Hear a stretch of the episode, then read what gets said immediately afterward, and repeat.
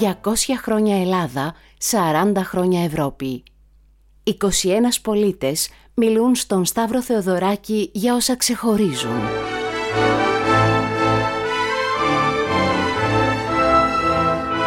Όταν έφτασε για πρώτη φορά ο Όθωνας, ο πρώτος βασιλιάς της Ελλάδος στην Αθήνα, έφερε μαζί του μια ζωντανή κουκουβάγια.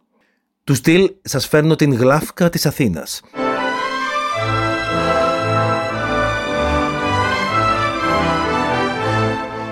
Ο Θόδωρος Παπακώστας είναι αρχαιολόγος, μεταπτυχιακό στην προϊστορική αρχαιολογία και διδακτορικό στην κλασική αρχαιολογία. Έχει εργαστεί σε ανασκαφές στην Ελλάδα και στην Βρετανία και σήμερα δουλεύει στην Αρχαιολογική Υπηρεσία Κιλκής.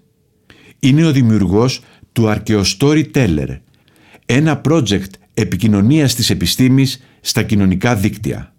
Προσπαθεί να δείξει πως η αρχαιογνωσία και γενικά η γνώση του παρελθόντος είναι απόλαυση και δικαίωμα για όλους. Οι ομιλίες του στο TEDx Athens έχουν αφήσει εποχή. Σήμερα είναι δημιουργός του podcast Archaeostoryteller στο pod.gr. Τα ψεύτικα τα λόγια τα μεγάλα μου τα πες με το πρώτο σου το γάλα. Μα τώρα που ξυπνήσανε τα φίδια Εσύ φοράς τα αρχαία σου στολίδια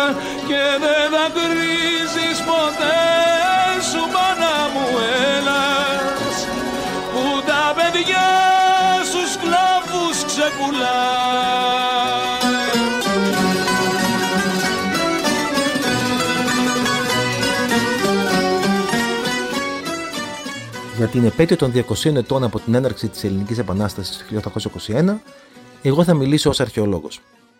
Από τις απαρχές του ελληνικού κράτους, η αρχαιολογία και η αρχαιότητα έπαιξαν τεράστιο ρόλο. Δεν εννοώ την αρχαιολογική υπηρεσία, που η ιστορία της ούτως ή άλλως πάει χέρι-χέρι με την ιστορία του σύγχρονου ελληνικού κράτους, εννοώ την έννοια της κλασικής αρχαιότητας και τις χρήσεις που απέκτησε και τις καταχρήσεις που απέκτησε. Εξ αρχής το ελληνικό κράτος βασίστηκε πάρα πολύ και επένδυσε πάνω στο αρχαίο κλασικό παρελθόν και ιδεώδες. Όταν έφτασε για πρώτη φορά ο Όθωνας, ο πρώτος βασιλιάς της Ελλάδος στην Αθήνα, έφερε μαζί του μια ζωντανή κουκουβάγια. Του στυλ Σας φέρνω την γλάφκα της Αθήνας.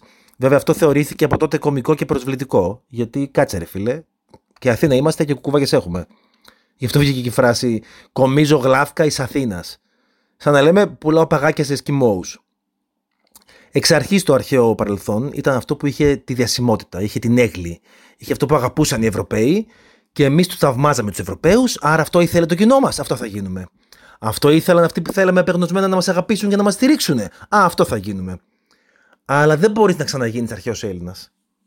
Το βάλαμε το αρχαίο ιδεώδες σε ένα υψηλό βάθρο και το ξεσκονίζαμε και δεν μας αρκούσε αυτό και το πασπατεύαμε και το σκαλίζαμε, σχεδόν το κατσιάσαμε. Γιατί μας συγκινεί το αρχαίο κάλος; Και ως έναν βαθμό δικαιολογημένα. Αλλά το θέλαμε αμόλυντο, το θέλαμε περήφανο και ακούραστο. Το θέλαμε να στέκεται προσοχή, όρθιο, επιβλητικό, πάντα τιμημένο, σε ένα βάθρο που μας τρόμαζε και εμάς τους ίδιους. Και μακριά από εμά, βέβαια. Από την πολλή ορθοστασία, λοιπόν, το αρχαίο κάλος έβγαλε κάλους. Κάποιες παρατηρήσεις που μπορούμε να κάνουμε σε αυτό είναι ότι πρώτον, πόσο άδικο είναι να απαιτούμε από το αρχαίο κλασικό παρελθόν μας να είναι κάτι εξωπραγματικά τέλειο. Δεύτερον, πόσο καταλήξαμε να μην γνωρίζουμε στην ουσία του ποιο είναι το αρχαίο παρελθόν μας και κατέληξε να μας φαίνεται πάρα πολύ βαρύ. Τρίτον, πόσο αδικήσαμε όλα τα άλλα κεφάλαια της ιστορίας αυτού του λαού και αυτού του τόπου. Στα τέλη πλέον του 20ου αιώνα άρχισε να γίνεται αντιληπτό ότι αυτή η σχέση έτσι πως έχει δομηθεί του σύγχρονου ελληνισμού, τον αρχαίο ελληνισμό, δεν πολύ δουλεύει. Κάτι πρέπει να αλλάξει και ότι το αρχαίο μας παρελθόν αξίζει και χρήζει διαφορετικές αντιμετώπισης. Εντάξει, προφανώς και είναι λογικό η κλασική αρχαιότητα να καταλαμβάνει μεγάλο μέρος της ταυτότητας του νέου ελληνικού κράτους και του ελληνικού έθνους, γιατί αποτελεί ένα τεράστιο κεφάλαιο αναγνωρισμένο παγκοσμίως, διδάσκεται σε δεκάδες πανεπιστήμια ανά τον κόσμο, είναι κάτι το οποίο προφανώς τραβάει τα φώτα και μας ελκύει και εμάς τους ίδιους να το αγαπήσουμε. Απλά πλέον μετά από 200 χρόνια, ίσως είναι καιρός να το επιτρέψουμε να μην βαράει προσοχή, να ξεκουραστεί, να φύγουν και οι κάλλοι και να γίνει πλέον ένα υγιές κομμάτι της ταυτότητάς μας. Ενώ προσπαθούμε πλέον κι εμείς και δικαιούμαστε να γράψουμε το επόμενο κεφάλαιο, χωρίς το κόμπλεξ του άπιαστου παρελθόντος που δεν θα φτάσουμε ποτέ.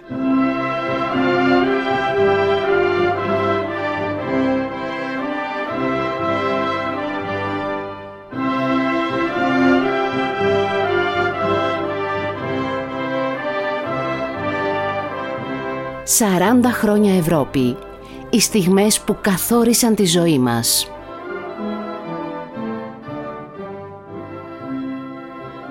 Σταθμός ένατος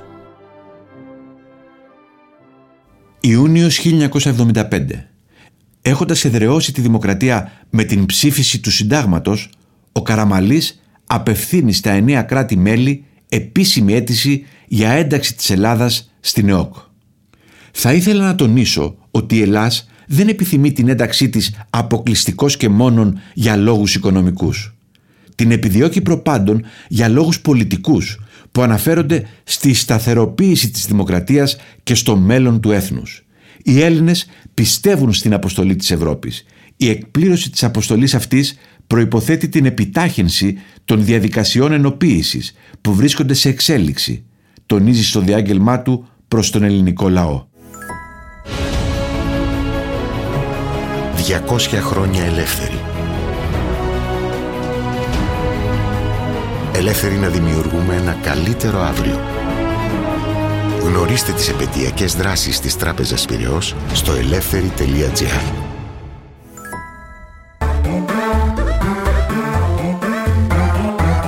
Pod.gr. Το καλό να ακούγεται.